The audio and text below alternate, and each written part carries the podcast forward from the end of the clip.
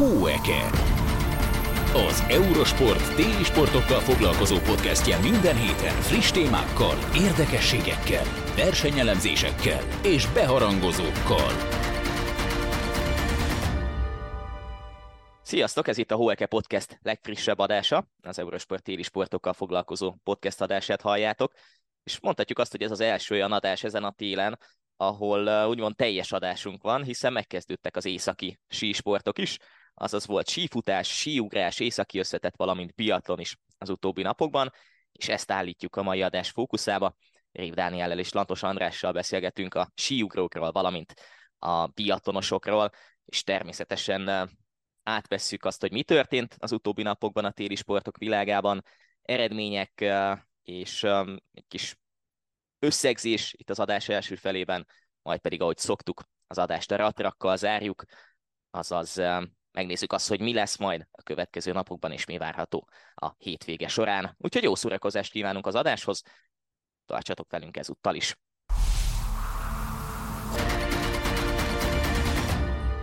Hóágyú Először jelentkezünk hóágyú rovatunkkal, ahol kísérletet teszünk arra, hogy megmutassuk azt, hogy mi történt az előző hétvégén, és mi történt szinte az összes téli sport eseményen.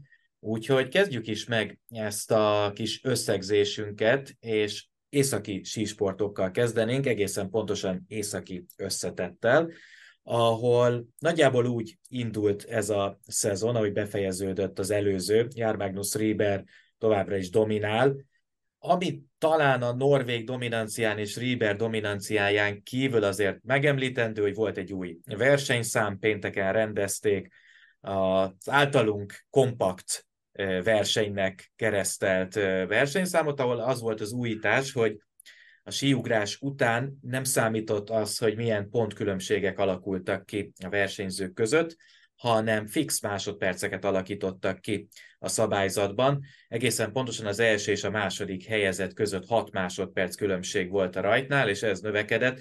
Nagyjából ezzel, amit el lehetett érni, az az, hogy egy nagyon izgalmas versenyt láttunk, mert nem lehetett nagy különbségeket kialakítani, és egy elég nagy eh, élmezőnyel indult meg az utolsó emelkedő, és tulajdonképpen mondhatjuk, hogy a szervezők elérték a céljukat, mert ez volt az egyetlen olyan verseny a hétvégén, amit nem Rieber nyert. Igaz, a dobogóra felállhatott itt is, de Jens Luros Oftebro megelőzte őt. Nem tudom, Benji, neked hogy tetszett ez a pénteki verseny, te közvetítetted, talán te még közelebbről is láttad azt, hogy mi történt.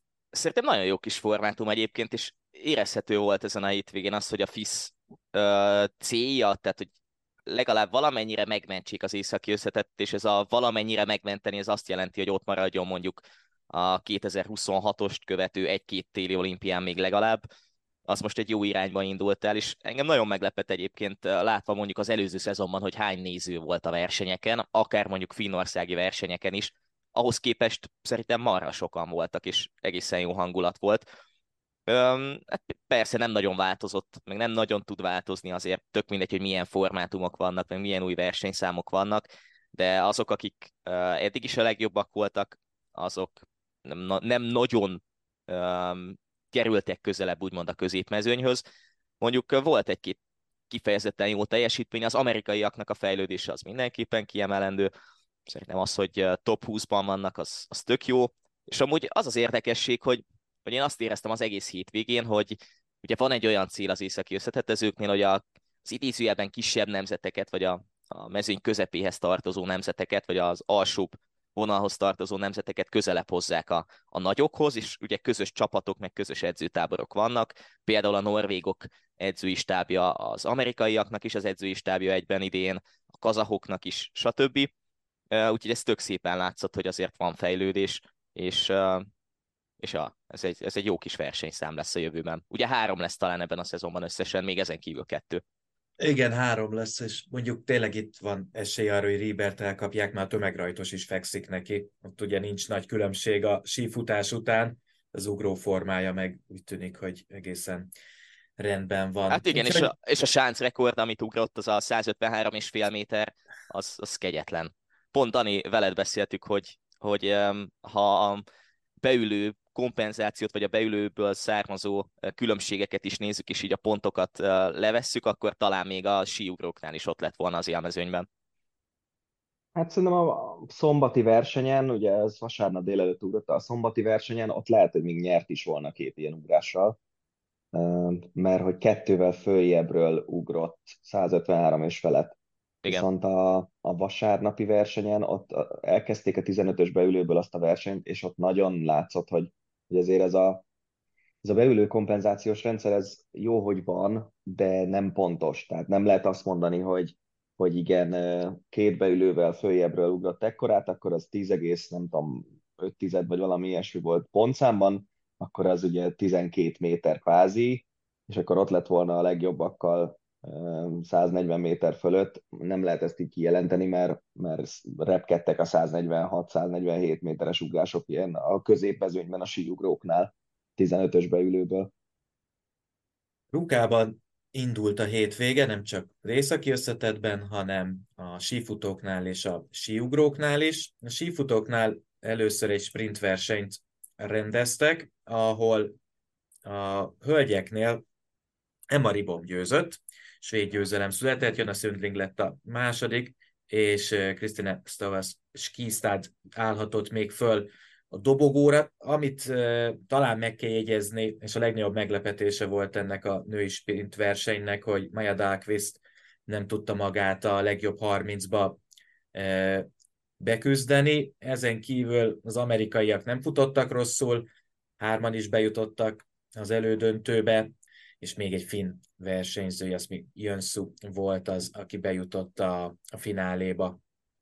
A férfiak pedig Erik Válnez győzött, Richard Zsúv és Johannes Klébo lett a dobogós még eh, rajta kívül, és nem tudom, Kristóf, te hogy érezted az egész hétvégét, majd mindjárt végig megyünk a, a hosszabb versenyszámoknak az eredmény sorain is, de azért eh, a sífutóknál is van egy olyan átmenet, meg egy olyan átalakulás, mint um, akár mondjuk biatlonban, majd beszélni fogunk nem sokára a meglepetés emberekről, de hogy uh, itt is nyertek olyanok a hétvégén, meg voltak olyanok döntőben, meg uh, dobogón, akik um, nekem legalábbis nagy meglepetést jelentettek. Igen, elsősorban azért a távolsági versenyeken Moailár győzelme volt az egyik legnagyobb meglepetés, de volt ugye cseh dobogó is a férfiaknál, szóval tényleg érződött itt is egy kis átrendeződés, vagy egyszerűen még csak a szezon elején vagyunk, és annak betudható ez a változás, de azért sokat nyomott alatba az is, hogy Klébó nincs még csúcsformában így a szezon elején, betegséggel küzdött, és az, hogy ő sprintben nem győzött, vagy nem lett legalább második, az elég ritkán fordul elő vele. Egymás utáni 36 világkupa versenyen e, sikerült neki legalább a második helyet megszereznie, úgyhogy ilyen szempontból egy vízválasztó volt ez a rúkai verseny, de azt gondolom, hogy nincs nagy kérdőjel abban, hogy Klébó vissza fog kerülni oda, ahol megszokhattuk őt az elmúlt szezonokban, és talán az férfiaknál, ugye oroszok nincsenek, meg a nőknél sem, de a férfiaknál ennek azért nagyobb a hatása, és tavaly iszonytató nagy norvég dominancia volt. Most talán azért úgy lehet érezni, hogy többen is odaférhetnek. Ugye 20 kilométeren, tömegrajtos versenyen Mihály Novák második lett, de volt osztrák negyedik hely, ami, ami mindenképpen meglepetés, és férfi 10 kilométeren is a legjobb tízbe bőven kerültek norvégok. Ez így elsőre nem hangzik olyan nagyon nagy dolognak, de hogyha megnézzük a tavalyi esztendőt, vagy a tavalyi szezon, akkor azért azt láthattuk, hogy alig-alig fértek oda nem norvég versenyzők a legjobbak közé.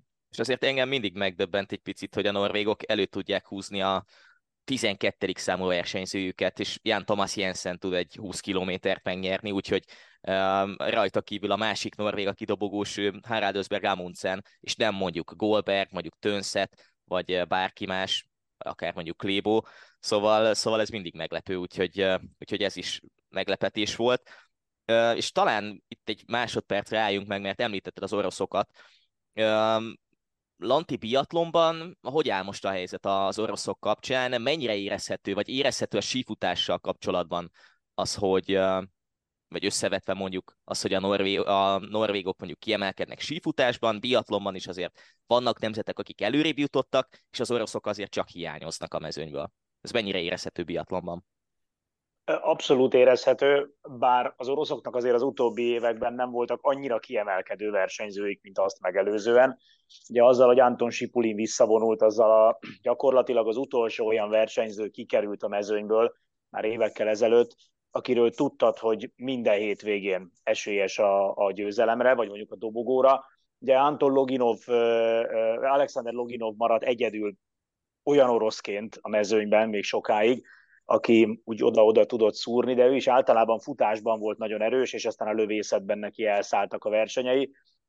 Úgyhogy azt nem mondanám, hogy, hogy csupa-csupa világsztár hiányzik a mezőnyből, azért, mert nincsenek itt az oroszok, de az oroszoknak azért voltak ilyen stabil top 10, top 15-ös versenyzőik, akik most nem indulhatnak. Egyébként az orosz helyzet úgy néz ki a biatlonban jelenleg, hogy a, a Biatlon Szövetség kijelentett, hogy amíg háború van, addig az oroszok biztos, hogy nem jöhetnek vissza.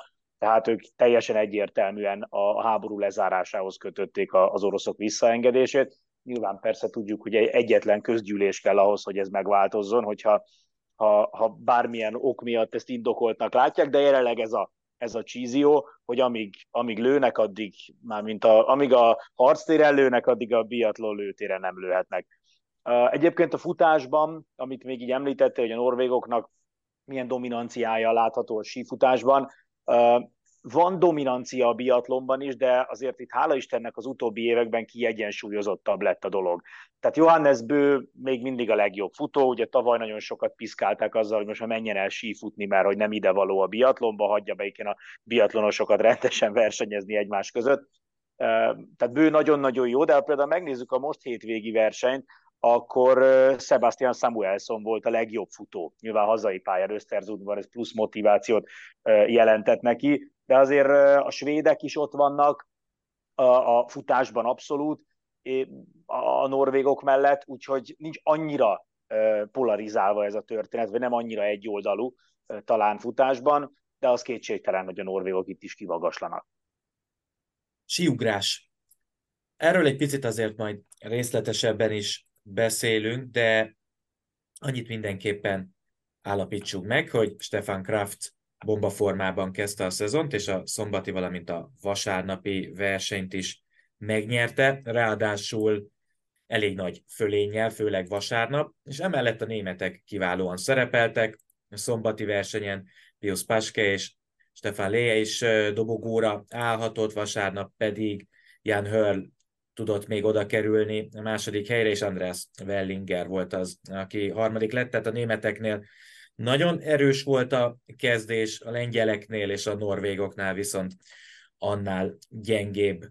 Úgyhogy Rókából nagyjából ennyi, egy elég jó kis hétvégén vagyunk túl, és majd a jövő hétvége sem lesz sokkal rosszabb, amikor Lillehammerben folytatódnak majd az északi sísportok, de mi most menjünk tovább egy kicsit másik vonalon, ugyanis befejeződött a Curling Európa bajnokság, amiről beszélgettünk az előző hetekben. A férfiaknál nem mondhatjuk, hogy meglepetés döntő eh, jött volna össze, ugyanis Svédország, valamint Skócia találkozott a fináléban, ezt azért megszokhattuk az elmúlt években, hogy Edin és Moá vezette két csapat a legerősebb a férfi curling mezőnyében, ami Európát illeti természetesen, bár az előző években azért Kanada sem igazán tudott odaférkőzni a skótok és a svédek környékére. Extra end döntött ezen a mérkőzésen, végül a skótok győztek, úgyhogy ők lettek az Európa bajnokok.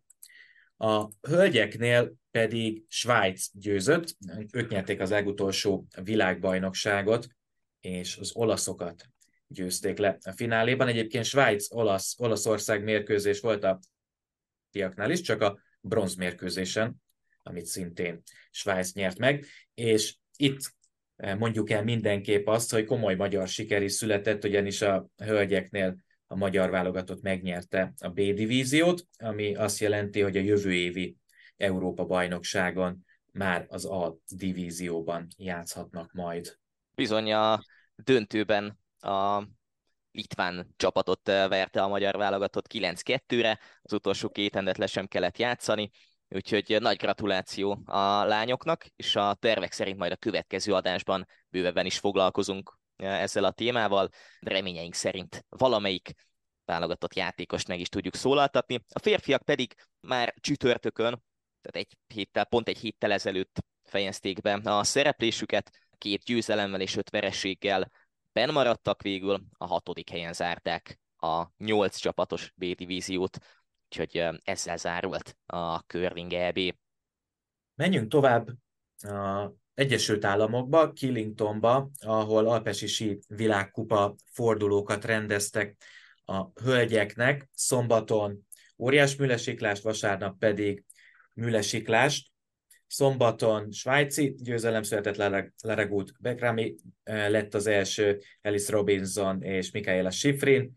Állhatott még föl a dobogóra, vasárnap pedig versenyt rendeztek, ahol hát újra körvonalazódott az idei szezon egyik legnagyobb párharca, hanem a legnagyobb párharca, Sifrin és Vlhova nagyon közel volt egymáshoz, ezúttal Sifrin győzött. Dani, hogy tetszett ez a verseny? Hát nem láttam az egészet, sőt, viszonylag keveset láttam belőle. Az látszik, hogy Laragút nagyon-nagyon jó formában van most óriás műlesiklásban, és ugye a nőknél, mivel elmaradtak a cserviniai versenyek, ezért majd, hogy is, jövő hét végén, igen, azt hiszem december 9 vagy valahogy így lesz az első gyors verseny, és nagyon kíváncsi leszek, hogy csak óriásban van ilyen jó formában gút, vagy, vagy a gyorszámokban is. Az meg szerintem jó, hogyha a Killingtoni szlalomot sífényeri a Jásznáit hova, mert akkor mindenki boldog. Úgyhogy, úgyhogy erről igazából ennyit ott az volt az érdekes, hogy Rossetti, aki ilyen egy-két jó szektort már produkált korábban, de ennyire jól még nem ment szerintem életében, mint most. Bejött azt hiszem 32-es, ötödiknek, úgyhogy én mindig szeretem azt, hogyha magasabb rajtszámú versenyzők is be tudnak jönni a legjobb tízbe, és nem ugyanez a 6-7 ember harcol csak a jó helyekért. És azért az, az is komoly, bocsi Kristóf, hogy beszéltünk már talán az első adásban arról, vagy a másodikban, hogy Leregút ugye az első világkupa versenyét 2008. decemberében tudta megnyerni. Hát tényleg közelítünk a naptári 15 év felé, ugye Szöldenben győzött október végén, most november végén is van egy győzelme, és ez a 2008. december 20 Szent Moritz Super G az tényleg majdnem napra pontosan már közelít a 15 év felé, úgyhogy, úgyhogy nagyon komoly gút. Wendy Holdener lett a harmadik, ez talán még kimaradt az előző felsorolásban, már mint a, a mülesikló versenyen, Rossetti pedig az ötödik helyen végzett, a harmadik legjobb második futam volt az övé, úgyhogy ez tényleg egy kiváló verseny volt tőle. Oké, okay. Északi sísportok, volt alpesi sí, volt curling, és talán a felsorolásból még a biatlon maradt ki. Österzundban kezdődött el a világkupa szezon, és folytatódik is majd a héten ugyanott. Ezzel kapcsolatban akartalak titeket kérdezni, hogy ez, ez miért alakult így, vagy mennyire megszokott, hogy, hogy mm, tulajdonképpen egy másfél hetes világkupa helyszínünk van? Ez abszolút szokás az idén nyitó kapcsán. Ugye azért is, mert az hagyomány a biatlonban, hogy a klasszikus számmal, a 20 kilométeres egyénindításossal kezdik a szezont, viszont nyilván az első szezonra, az első hétvégére rögtön akarnak rakni egy sprint üldözőversenypárost, azért nagyon szeretik a Svédországban különösen, de egyébként mindenhol a váltókat, akkor kerüljön be egy váltó is.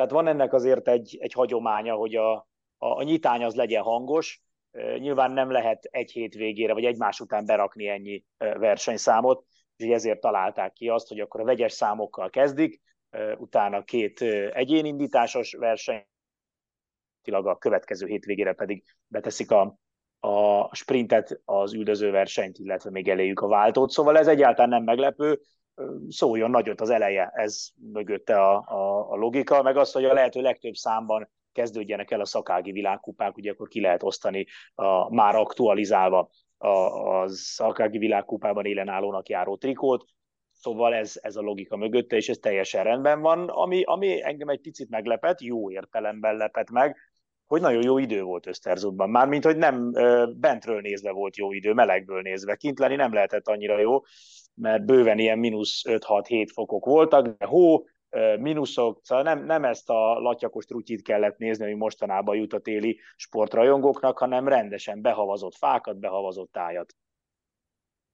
Igen, ez azért... Biztos Rukában, Rukában, bocsi, Rukában sem lehetett panasz erre, mert ott meg mínusz 10 környékén volt, sőt, amik, amiket délután rendeztek versenyek, ott már mínusz 12-ig is lement, úgyhogy ilyen szempontból tökéletes volt ez a nyitány. Igen, és ezért milyen komoly kettősségek, hogy ugye Alpesisiben is több versenyt kellett halasztani különböző okok miatt, az északi sísportoknál azért Rukában, meg mondjuk Észtországra gondolunk, Otepében általában volt, hogy rossz időjárási körülmények vannak, meg szokott lenni, ehhez képest most hibátlan kezdés volt, szóval Szóval érdekes, hogy amíg egy sportágban, vagy egy-két sportágban komoly problémákat jelentett itt a szezonnyitány kapcsán az időjárás, addig vannak olyan sportágak, ahol meg tényleg szinte makulátlan idő volt, úgyhogy Rieber is mondta egyébként a sánc rekordja kapcsán északi összetetben, hogy ennyire tökéletes időben talán életében nem ugrott egyik világkupa helyszínen sem, úgyhogy ez is kellett a 153,5 méterhez.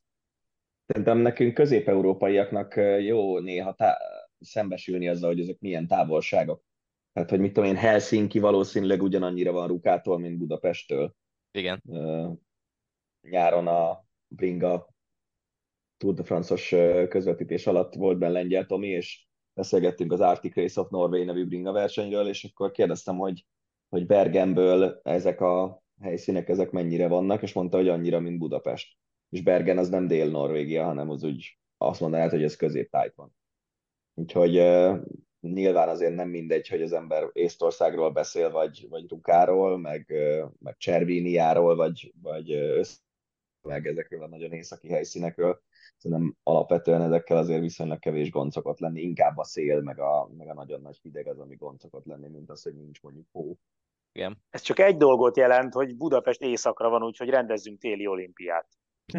Ha ennyire, ennyire közel vagyunk Bergenhez, akkor figyelj ide. Hát, Végre egy jó ötlet, Lanti. Pont kinézek itt az ablakon hátrafele, és azt látom, hogy nincs itt semmi épület mögöttünk, úgyhogy ide egy síugrósáncot gyorsan. De amúgy azt csak így nagyon nagy zárójelként elmesélem, hogy tegnap reggel, az amely hétfő reggelt jelent, ugye volt egy nagyon pivazás Budapesten, és a három éves kislányom így nagyon-nagyon csodálkozott azon, hogy, hogy mi ez, és nagyon tetszett neki, hogy voltak olyan foltok, ahol hó volt, mert szerintem ő életében még nem látott ilyen uh, havat itt, itt nálunk. Az, hogy elmegyünk az Alpokba, és ott van, az egy másik dolog, de, de azért ez, ez kicsit szomorú szerintem, hogy, hogy a mostani kisgyerekek most már így nőnek föl. Hát emlékeztek, hogy mennyit annak idején, amikor afrikai játékosok érkeztek az NB1-be, és akkor csináltak ilyen riportokat velük ilyen képes újságokban, hogy, hogy hogy örültek, meg hogy meglepődtek, mikor először havat láttak, és akkor nevettünk, hogy ú, milyen vicces, hogy ő még nem látott havat, és tényleg ki tudja, lehet, hogy a, a következő generáció úgy fog felnőni, hogy csak tévében lát. Igen, ez nagyon durva, ez nagyon súlyos amúgy. Pedig a, most így nézve a rukai hétvégét, meg olyan gyönyörű képeket mutogattak folyamatosan, az repülőjegyeket kezdtem el nézegetni, mert ugye ott Kuszamóban ugye van reptér is, és most már kicsit úgy az ember, hogy Ausztriába, vagy mondjuk szlovákokhoz nem feltétlen tudunk úgy elmenni, vagy kell egy kis szerencse is hozzá, hogy fixen legyen hó. Na most ezzel Rukában nem lenne probléma, úgyhogy három napra, vagy egy hosszú hétvégére, nem mondjuk egy hétre, meg nyilván egy borsosabb történetről van szó, de, de azért az, az egy biztos egy szép utazás oda, és, és hóhiányra nem lehet, nem lehet panasz. Azt hittem, Amit Kristus... ilyen Bocs, mondani. Viszonylag, viszonylag barátságos ár ki tudja, nyilván drágább, mint hogyha négyen beültök egy kocsiba, és úgy elmentek, nem tudom, Hokkárra, vagy valamilyen ilyen közeli helyre, de a Genfi reptérre, hogyha repülsz, és azt el lehet csípni papadosan, akkor, akkor onnan azért nagyon, mit tudom én, egy óra autózáson belül száz síterep van, vagy nem tudom mennyi pontosan, de nagyon sok. Úgyhogy azzal nehéz mellé lőni. Azt hittem, Kristóf, hogy így a rukai vagy kuszámai repülés kapcsán tényleg végrehajtod azt a ötletünket, hogy meg kell alapítani a magyar északi összetett szövetséget, és versenyezni akarsz a férfiaknál. Én ezt még annó, akkor találtam ki, amikor nézegettem, hogy miért lehet pluszpontot kapni a felvételiken, és ugye olimpiai sportágakban elért első három helyezés, az jól fizetett pontokban, mondjuk kiváltott, kiváltott volna egy nyelvvizsgát. És, ja, egy 50 és, pontot ért volna lazán. Hát nagyjából annyit ért. És Amúgy én, mennyivel egyszerűbb?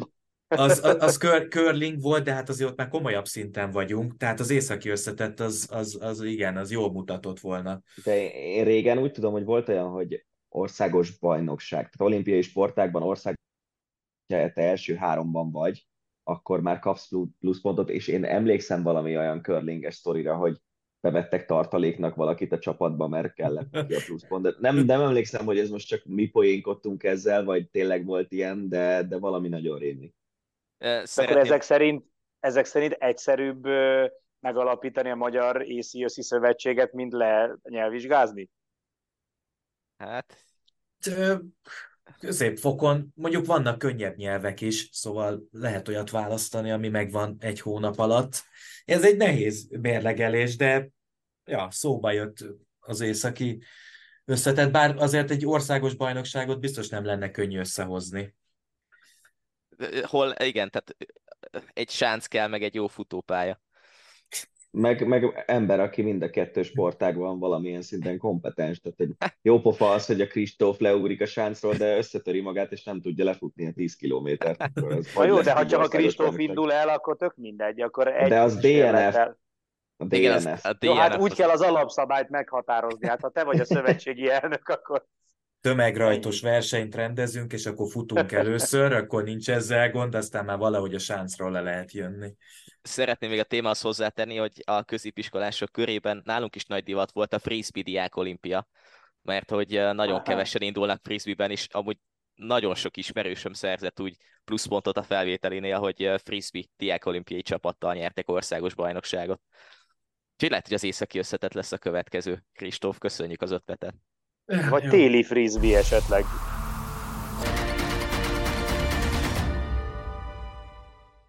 Az előző hétvége legérdekesebb, legizgalmasabb eseményeivel foglalkozunk most egy picit bővebben, és kezdjük is a síugrással, már pedig azért választottuk ki a síugró világkupa versenyeket, ugyanis egy elég erős átrendeződés érződött így, a, így az első hétvégén. Egyrészt a németek nagyon előre jöttek, egy viszonylag visszafogottabb előző szezon után, a lengyelek és a norvégok pedig nagyon hátraszorultak, talán az egyetlen olyan stabil pont, ami, ami nem változott az előző szezonhoz képest, képest az Stefan Kraft jó szereplése, nagyon magabiztosan nyerte meg mindkét versenyt. Dani, hogyha neked választanod kéne egy sztorit erről a rúkai hétvégéről, akkor melyik lenne az? Mm, azért nehéz, mert összefüggenek a dolgok, de valószínűleg egyébként a német csapatnak a nagyon erős feltámadását mondanám. Ugye egyrészt ők hat embert indíthattak, annak ellenére, hogy ötre csökkentették a létszámot, mert hogy Pius Paske megnyerte a kontinentális kupa nyári-őszi sorozatát, és ez plusz egy kvótát jelentett. És azért tényleg az, hogy az első verseny 12-ben volt az összes német. És tényleg a, az osztrákok is egész jót ugrottak, nem csak Kraft, hanem ugye a második versenyen Hör lett a második, az első versenyen úgy emlékszem, hogy Csofenig ötödik volt, szóval az osztrákok is kifejezetten erősek, tehát ez a két, a négy chance versenynek a két házigazdája az, amely egyelőre a többiek fölött van sokkal, és, és akkor ott vannak tényleg a, a nagyon gyenge formában lévő lengyelek és norvégok, akik nagyon úgy tűnik, hogy együtt edzőtáboroztak, a norvégok úgy voltak vele, hogy a lengyeleket verjük az edzőtáborban, akkor jók vagyunk, és aztán kiderült, hogy a lengyeleket egy kedves barátom, a régi edzőm azt szokta erre mondani, hogy nagyanyám korcsolyában is kivédi a kézilabda kapusnak, hát lehet, hogy a nagyanyjuk korcsolyában is megverte volna a lengyeleket a jelenlegi formájukban. Amikor nagyobb nemzetek edzenek együtt kisebbekkel, azt úgy általában könnyebben megérti az ember. Egy norvég és egy lengyel válogatott a költség optimalizálás mellett miért dönthet úgy, hogy érdemes együtt edzeni? Hát azért egymás, tehát saját nemzeten belül is van elég erős verseny egymás között, vagy talán ez feltüzeli őket jobban? Mi lehet ennek az oka szerinted? Hát szerintem a sáncoknak a hiánya, hát mint a havas sáncoknak a hiánya, mert ilyenkor azért még az Alpokban se feltétlenül tudsz havon edzeni. A lengyeleknek is az volt a céljuk, hogy Planicán edzenek havon, még a világkupa kezdet előtt, és aztán ebből lett Lillehammer. Hát szerintem most, mit tudom én, lehet, hogy 5-6 olyan sánc van a világon, ahol rendes hóviszonyok vannak, és jó, jókat lehet edzeni havon. Németek, ahogy mondtad, kiválóan szerepeltek. Nekem a legizgalmasabb az Pius Paske szereplése volt, aki ilyen szürke eminenciális szerepben volt az előző években. Ugye a legjobb tíz környékére néha-néha odafért, voltak el, ő volt az, aki mindig a nagyon kiegyensúlyozott volt, és lehetett rá számítani. Kiugró teljesítmények jöttek a többiektől, de ő ott volt a tizedik és a huszadik hely között, vagy inkább a huszadik hely környékén, aztán most egyszer csak úgy tűnik, hogy valamit megtalált, és nem tartozik a fiatal versenyzők közé, 33 éves most már Pius Paske. Mit lehetett, mit lehet elkapni így 30 fölött, úgy, hogy az előző években teljesen beleszürkült egy német csapatba? Nekem egyre inkább az az érzésem, hogy most már azt mondom, ez a negyedik szezonom, mióta siugrást közvetítek, hogy, hogy néha ilyen nagyon random dolgok történnek. Hogy Paske is most valamire rátalált a mozgásában, elkapott egy ritmust, és ha megnézitek, tökre ilyen ciklikus a, a síugrásban az, hogy ki mit tud csinálni. Az elmúlt, mit tudom én, öt évet, ha megnézzük, ugye volt két jó éve Kobayashinak, volt két jó éve Granerüdnek, közben ugye nyert Kraft is egy összetett világkupát, és hogy így hol az egyik, hol a másik. Tehát nyilván van egy alap, hogy ki mennyire tehetséges, ki mennyi munkát tesz bele, ilyesmi, de hogy ha mondjuk ott vannak hárman, négyen azonos szinten, akkor a biztos lehet, hogy nem ugyanazt fog kiemelkedni mindegyik szezonban, hanem hogyha te, nem tudom, fölkerülsz a ciklus tetejére, nyersz egy összetett világkupát, a szerencséd van, akkor mondjuk olimpiai évben vagy jó, és akkor olimpiai bajnok leszel.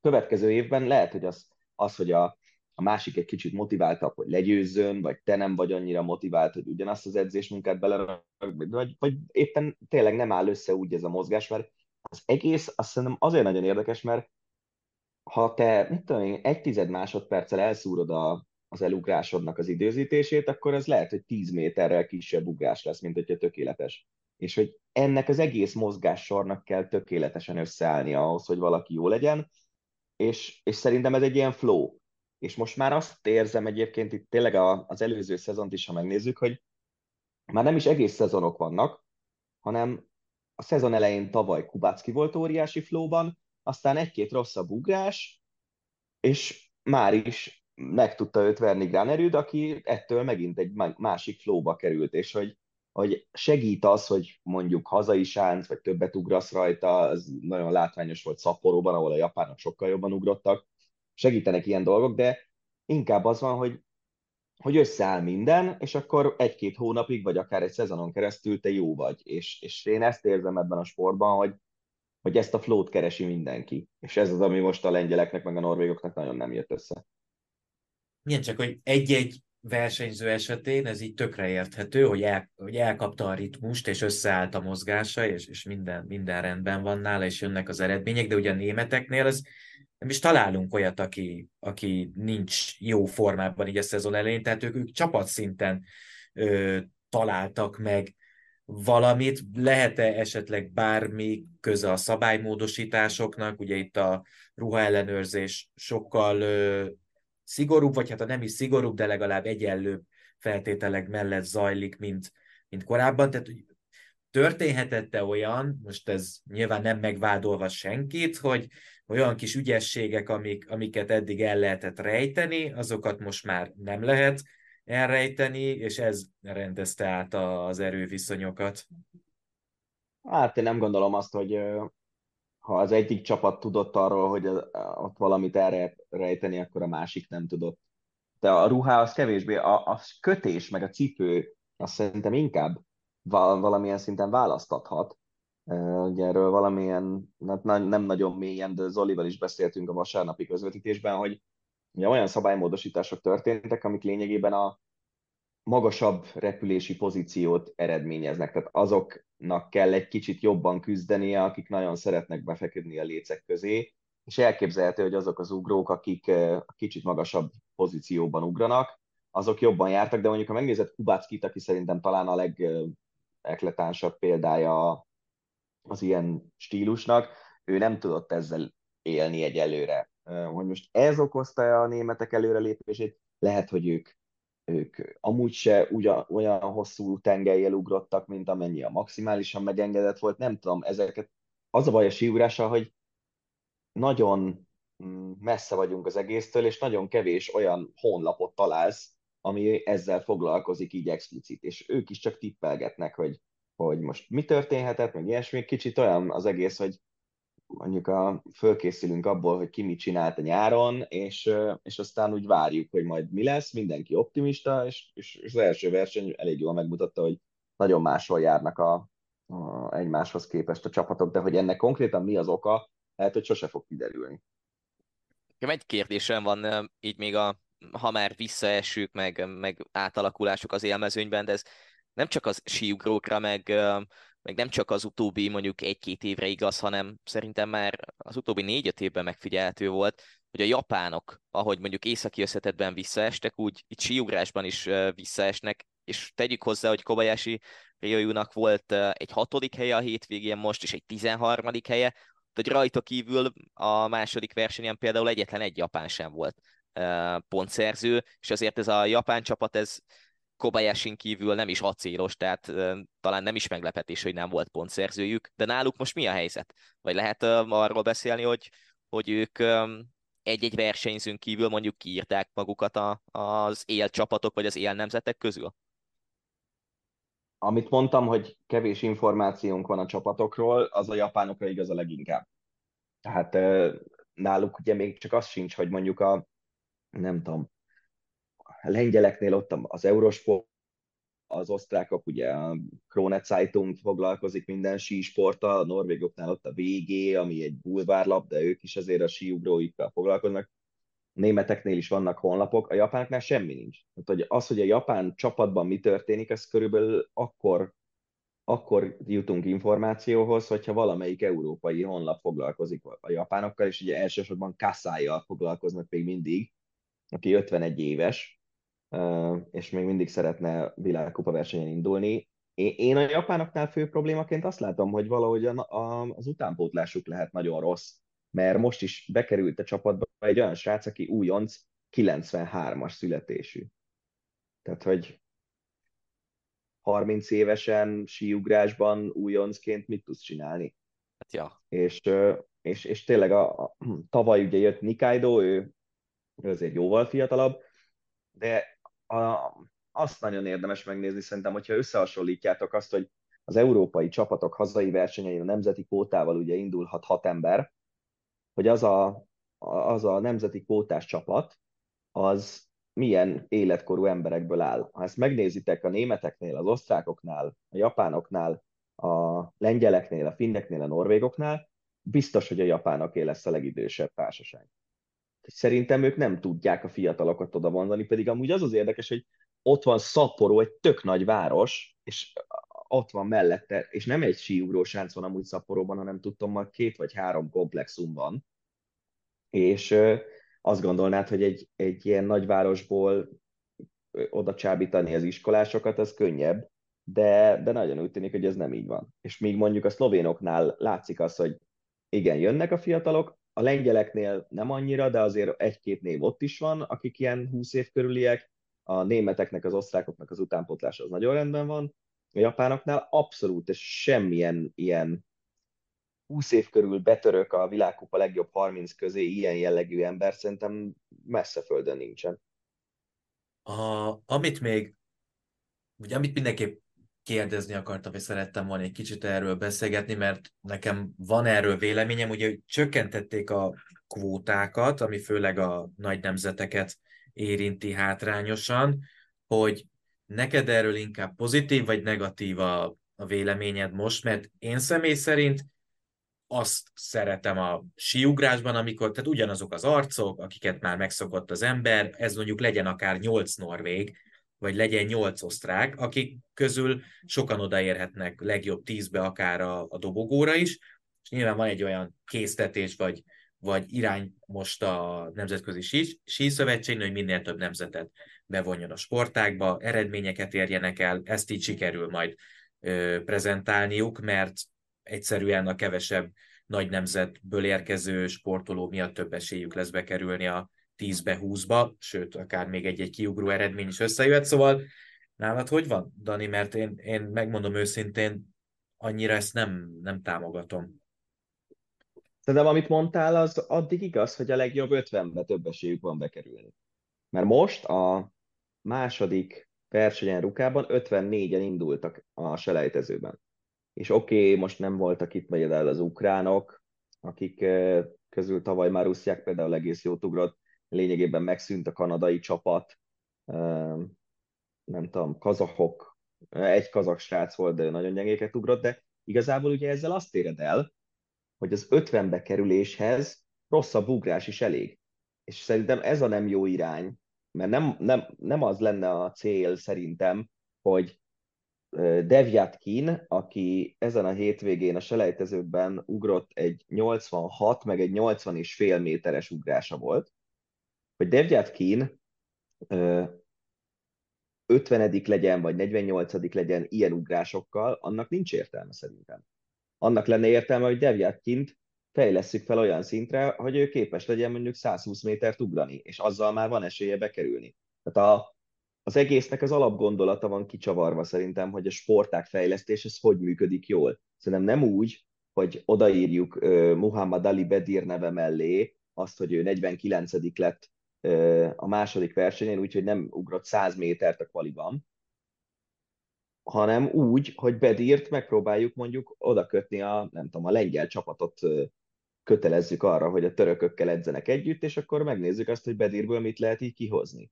És, és én, én szerintem ez nagyon nagy hülyeség, és tényleg egyébként a, az 50-be kerülésnél van igazán nagy különbség, a 30-ba kerülésnél szerintem már nincs. Üm, nyilván lesz egy-két olyan ember, mint tudom, Simon Ammannak ez lehet, hogy jót fog tenni, hogy sokkal több világkupa pontot fog szerezni, mint hogyha ott lenne a hatodik német, meg a hatodik osztrák, meg a hatodik uh, norvég.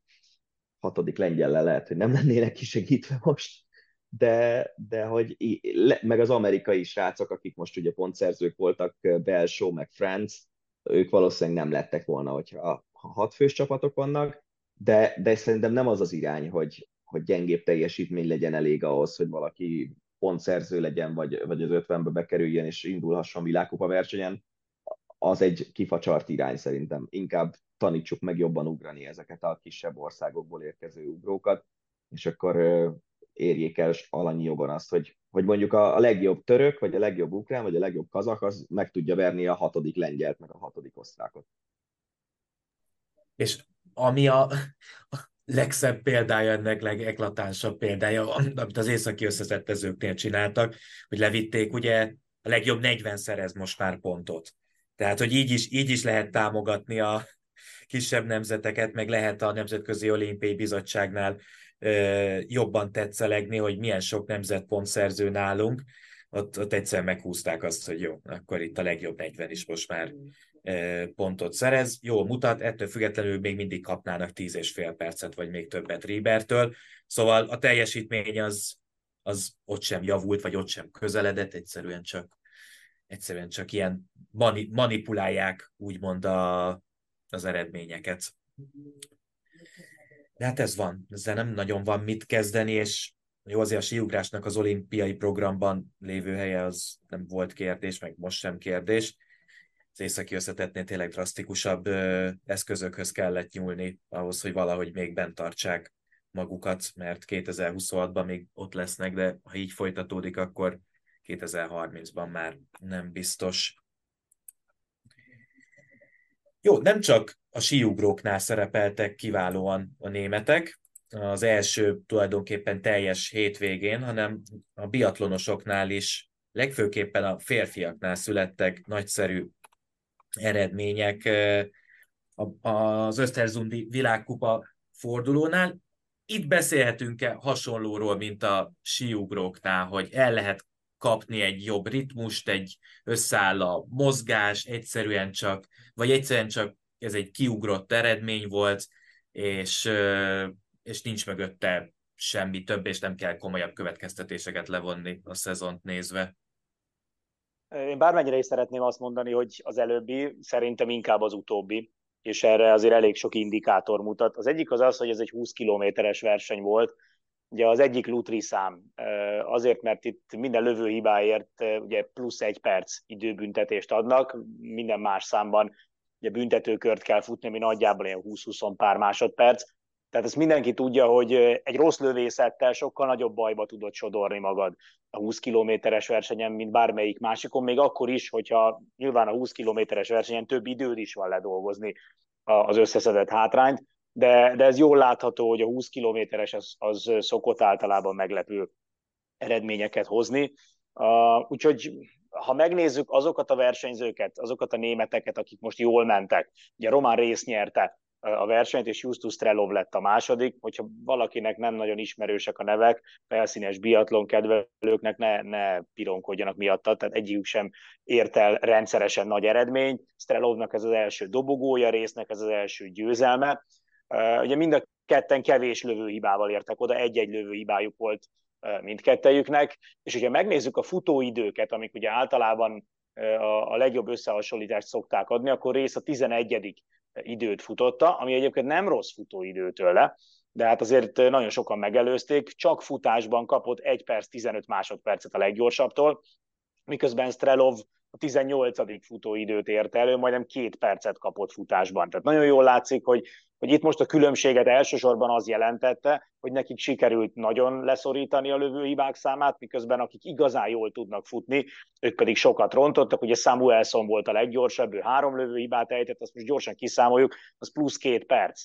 Tehát ugye két percet kellett volna ledolgozni a Samuelsonnak résszel szemben, Dále volt a második leggyorsabb, ő négyet hibázott, ugye Johannes Bő, aki a harmadik legjobb futóidőt hozta 20 kilométeren, ő kettőt, ő egyébként így is nagyon közel volt a győzelemhez, hát abból a két egy hiba hátrányból, vagy annak a jelentős részét le tudta dolgozni, hogy az egy percből 25 másodperc maradt különbségnek, tehát ő nagyon jót futott szokásához híven, és, és nem sokon múlott, hogy, hogy, hogy meg, megverje a németeket. Um, úgyhogy én azt mondom, hogy ennek a németeknek nyilván örülni kell, a németek nincsenek könnyű helyzetben, nagyon régóta nem érkeznek kimagasló fiatal versenyzők tőlük. Ugye Simon sem nagyon idő előtt vonult vissza, Benedikt Doll is most már második éve mondogatja, hogy lehet, hogy ez lesz az utolsó szezonja, és akik pedig mögöttük vannak, mint például Rész, vagy mint például Navrát, vagy Kühn, ők meg, ők meg oda-oda érnek egyszer-egyszer a dobogóra, de de, nagy, de stabilan nem tartoznak mondjuk az első öt versenyző közé a mezőnyben. Amúgy tök érdekes, hogy a németeknek tavaly is nagyon jól indult a szezon, akkor ugye nagyon komoly meglepetések voltak, Strelovnak is voltak jó eredményei az első fordulóban, Cóbelnek voltak, még volt egy dobogója, de, de ott aztán utóbb kiderült, hogy ott a vaxolásba ők sokkal jobban beletaláltak, mint a többiek, én most azt mondom így látva a futóidőket, hogy itt nem erről van szó. Tehát, hogy, hogy nem, nem voltak kimagaslók futásban, nem voltak sokkal jobbak ezek a srácok futásban, mint amilyenek mondjuk átlagban egy, egy, egy alapbiatlon szezon során.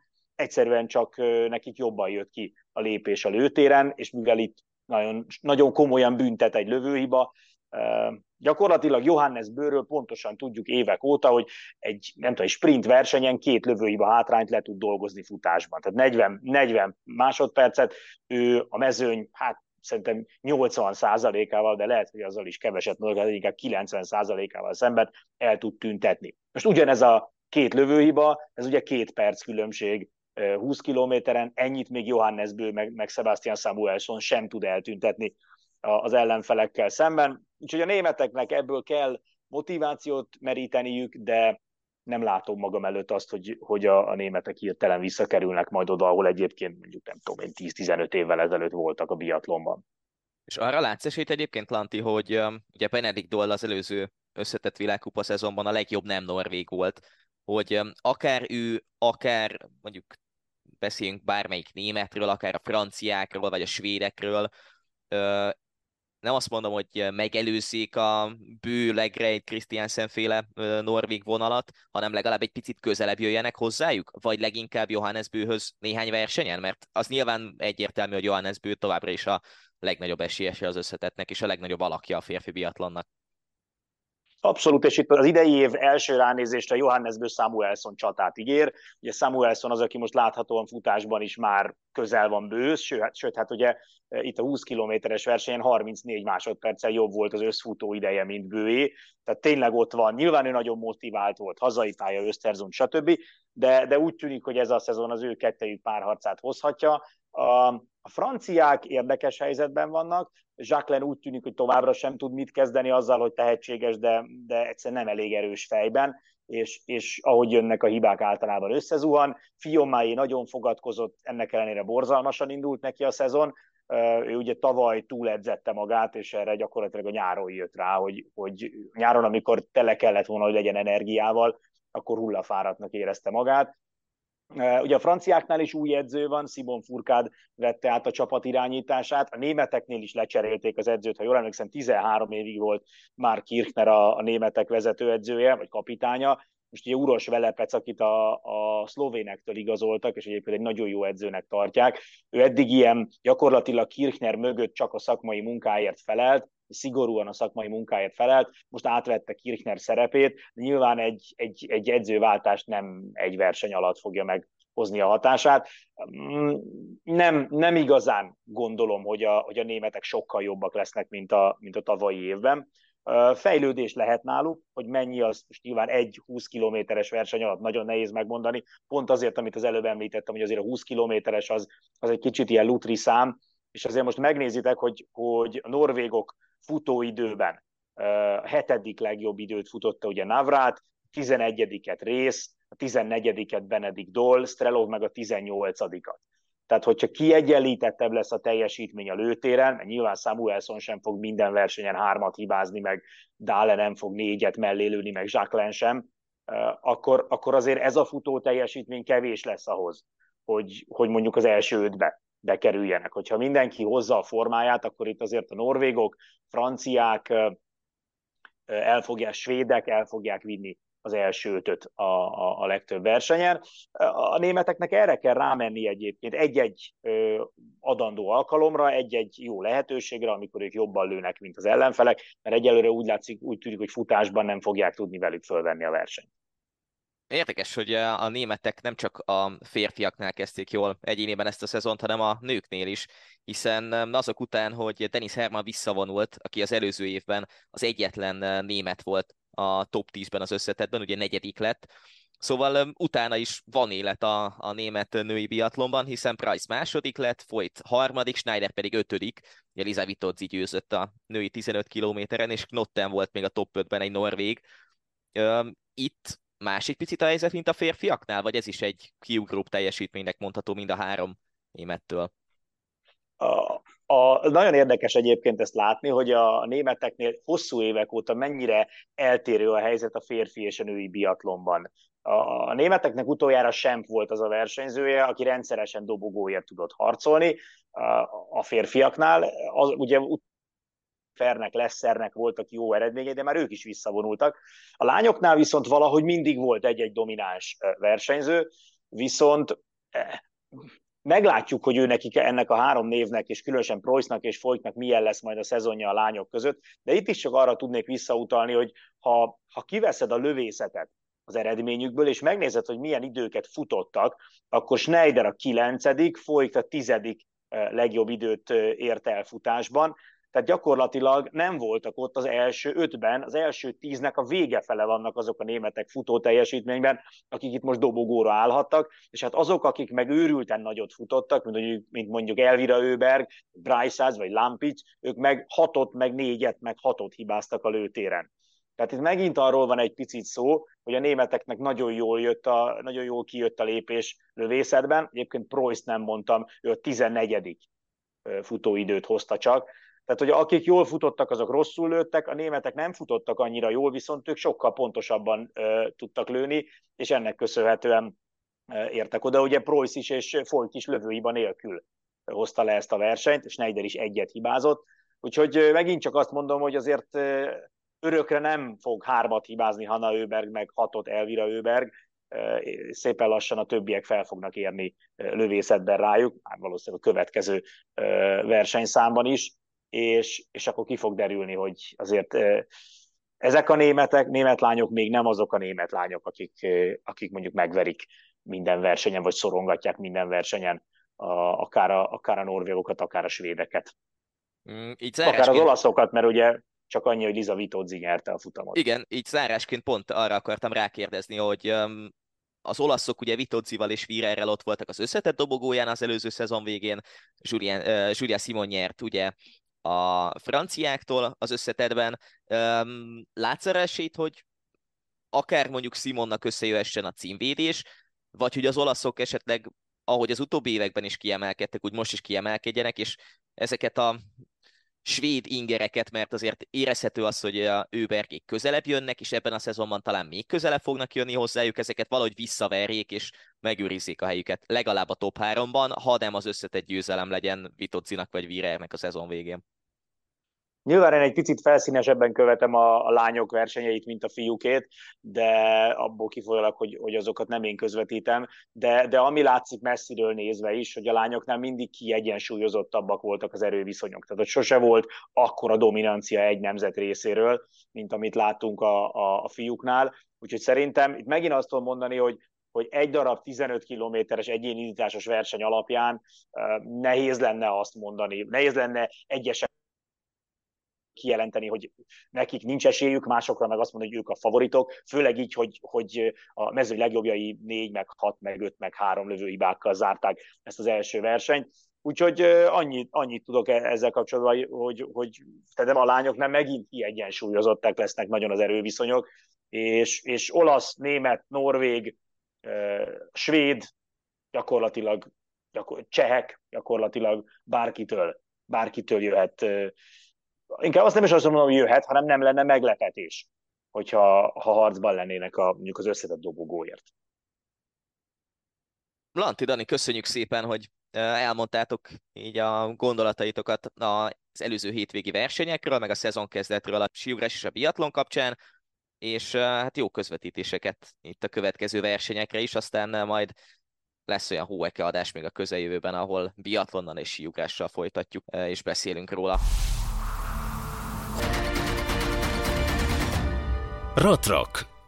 Ahogy megszokhattátok, podcastünk utolsó szakaszában megnézzük azt, hogy mi vár ránk a következő héten, hétvégén, és itt most nem csak hétvégéről kell beszélni, találunk biatlon versenyeket pénteken, szombaton és vasárnap is sprint, valamint üldözéses versenyeket rendeznek majd, úgyhogy biatlon szempontjából rendesen ki leszünk tömve, az biztos.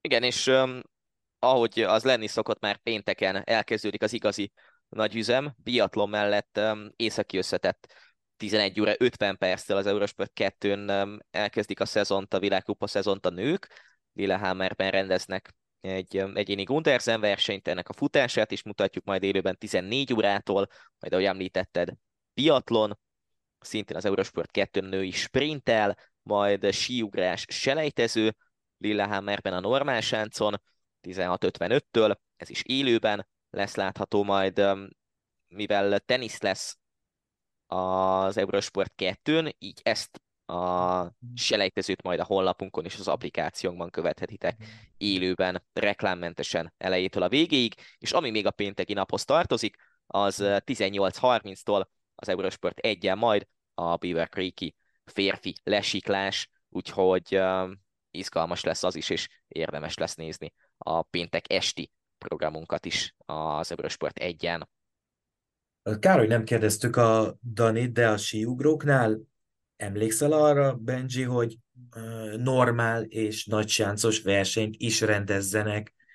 Egyrészt ugyanazon a helyszínen, hogy ez mennyire gyakori, másrészt meg, hogy Lillehammerben hát igen, ezt amúgy... csinálják, mert, a, mert ez most egy normál sáncos kvali lesz majd pénteken, aminek szombaton lesz a, a versenye, és vasárnap pedig a nagy sáncos verseny selejtezője és a verseny. Hát nem tudom, ez, ez nekem sem rémlik egyáltalán sok olyan uh, síugró verseny, amit normál sáncon rendeznek. Nyilván olimpiákon, meg világbajnokságokon igen, de amúgy a világkupában én nem hát nagyon... két-három, két-három helyszín, hogy, hogy majdnem... igen. Ja, tehát majdnem egy kezünkön meg tudjuk számolni, hogy hány helyszínen van normál sáncos verseny.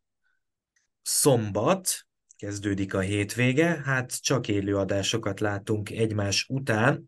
Most az összes északi sísport nem egy helyszínen lesz, ugyanis a sífutók Svédországban folytatják a világkupa szezont, egészen pontosan Geliverben, ahol 9 óra 30-kor rendeznek majd a nőknek egy 10 kilométeres versenyt, szabad stílus, és lesz majd 11.45-kor is férfiaknak 10 kilométer.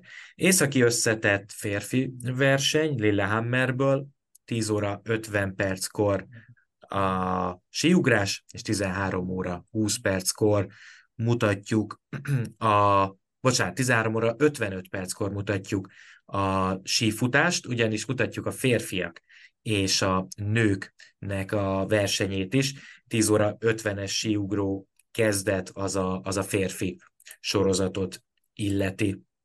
Emellett a biatlonról már szó esett, 16 óra 5 perckor jön a férfi síugró verseny, a normál sáncos tehát, és Beaver Creekben lesikló versenyt rendeznek majd a férfiaknak, emellett pedig a hölgyek Kanadában, Tremblanban folytatják a szezont, és egy óriás műlesikló versenyt rendeznek majd. Úgyhogy tényleg nagyon sűrű lesz a szombat. Ehhez képest a vasárnap sem ígérkezik rövidnek, hiszen az Eurosport kettőn ugyancsak egy adás látható élőben, ez pedig a snowboardosok mix csapat cross versenye, 10 óra 45 perces kezdéssel, ezt láthatjátok majd élőben, de amellett az Eurosport egyen szinte egész nap élő közvetítések különböző helyszínekről, 8.50-től érkezik a férfi északi összetettezők nagysáncos versenyének ugrása, majd pedig ennek a futása 11 óra 25 perctől, ez is élőben a kettő között egy 4x7,5 kilométeres női sífutó váltó Geliverből, majd 12 órától a férfiak váltója szintén Svédországból, aztán 13.45-től és 15.45-től üldözéses versenyek a biatonosoknál előbb a nőknek, majd pedig a férfiaknak, Östersundból, aztán a nagysáncos férfi síugró verseny, majd pedig este előbb a Beaver Creek Super G, majd pedig a Tremblani óriás műlesiklás második futama élőben. Ennek az első futamát majd a honlapunkon és az applikációnkban követhetitek, és amit mindenképpen fontos kiemelni, mindig kiszoktuk emelni, de tényleg amit csak szeretnétek nézni, és amit csak megengedhettek magatoknak, hogy nézzetek akár mondjuk egy másik közvetítéssel párhuzamosan, azt megtehetitek a honlapunkon és az applikációnkban, hiszen minden egyes téli sportos versenyt is elejétől a végig reklámmentesen lehet követni, úgyhogy érdemes használni az applikációnkat és a honlapunkat is. És a Viber csoportunkat is mindenképp érdemes követni, mert a legfrissebb cikkeket onnan is el lehet érni egy kattintással. Téli sportok mellett befejeződik majd az Egyesült Királyság bajnoksága snookerről, beszélünk természetesen, és szombaton rendezik majd a Next Gen döntőt, ez pedig a, ami a teniszt illeti, és ne feledkezzünk meg arról sem, hogy tagbolt is fogunk mutatni, szombaton és vasárnap világbajnokságot rendeznek bankokban, és ezekből készülünk egy hosszabb összefoglalóval, majd 11 óra környékén mindkét nap. És akkor azt hiszem, hogy mindent el is Igen, mondtunk. talán, talán még a golfról nem beszéltünk, de az egy teljesen más világ lesz a téli sportok mellett, úgyhogy ha mondjuk vasárnap este a, akár a síugró közvetítés végén, akár az alpesi sí valamelyik versenyén a, a férfi Super G vagy a női óriás második futamán hirtelen az Eurosport 2-re kapcsolatok, akkor ne lepődjetek meg, hogyha jó időt láttok és pólós golfozókat, hiszen egy hosszú közvetítésünk lesz a World Challenge negyedik napjáról, úgyhogy tényleg ez még bőven az a korszak, amiről beszéltünk az előző adásokban is, hogy a téli sportok mellett azért még az idézőjeles nyári sportágak is bőven láthatóak nálunk, úgyhogy, úgyhogy érdekes lesz ez a kettőség ezen a hétvégén is. Talán legjobb, amikor az Ausztráliai teniszbajnokságot rendezik, rekkenő hőség ott, akkor is golftornák 30 fokban, egyébként téli sportok, és mi is itt Magyarországon megfagyunk. Így van. Úgyhogy az a, talán az a leg, legszebb időszaka az egész évnek.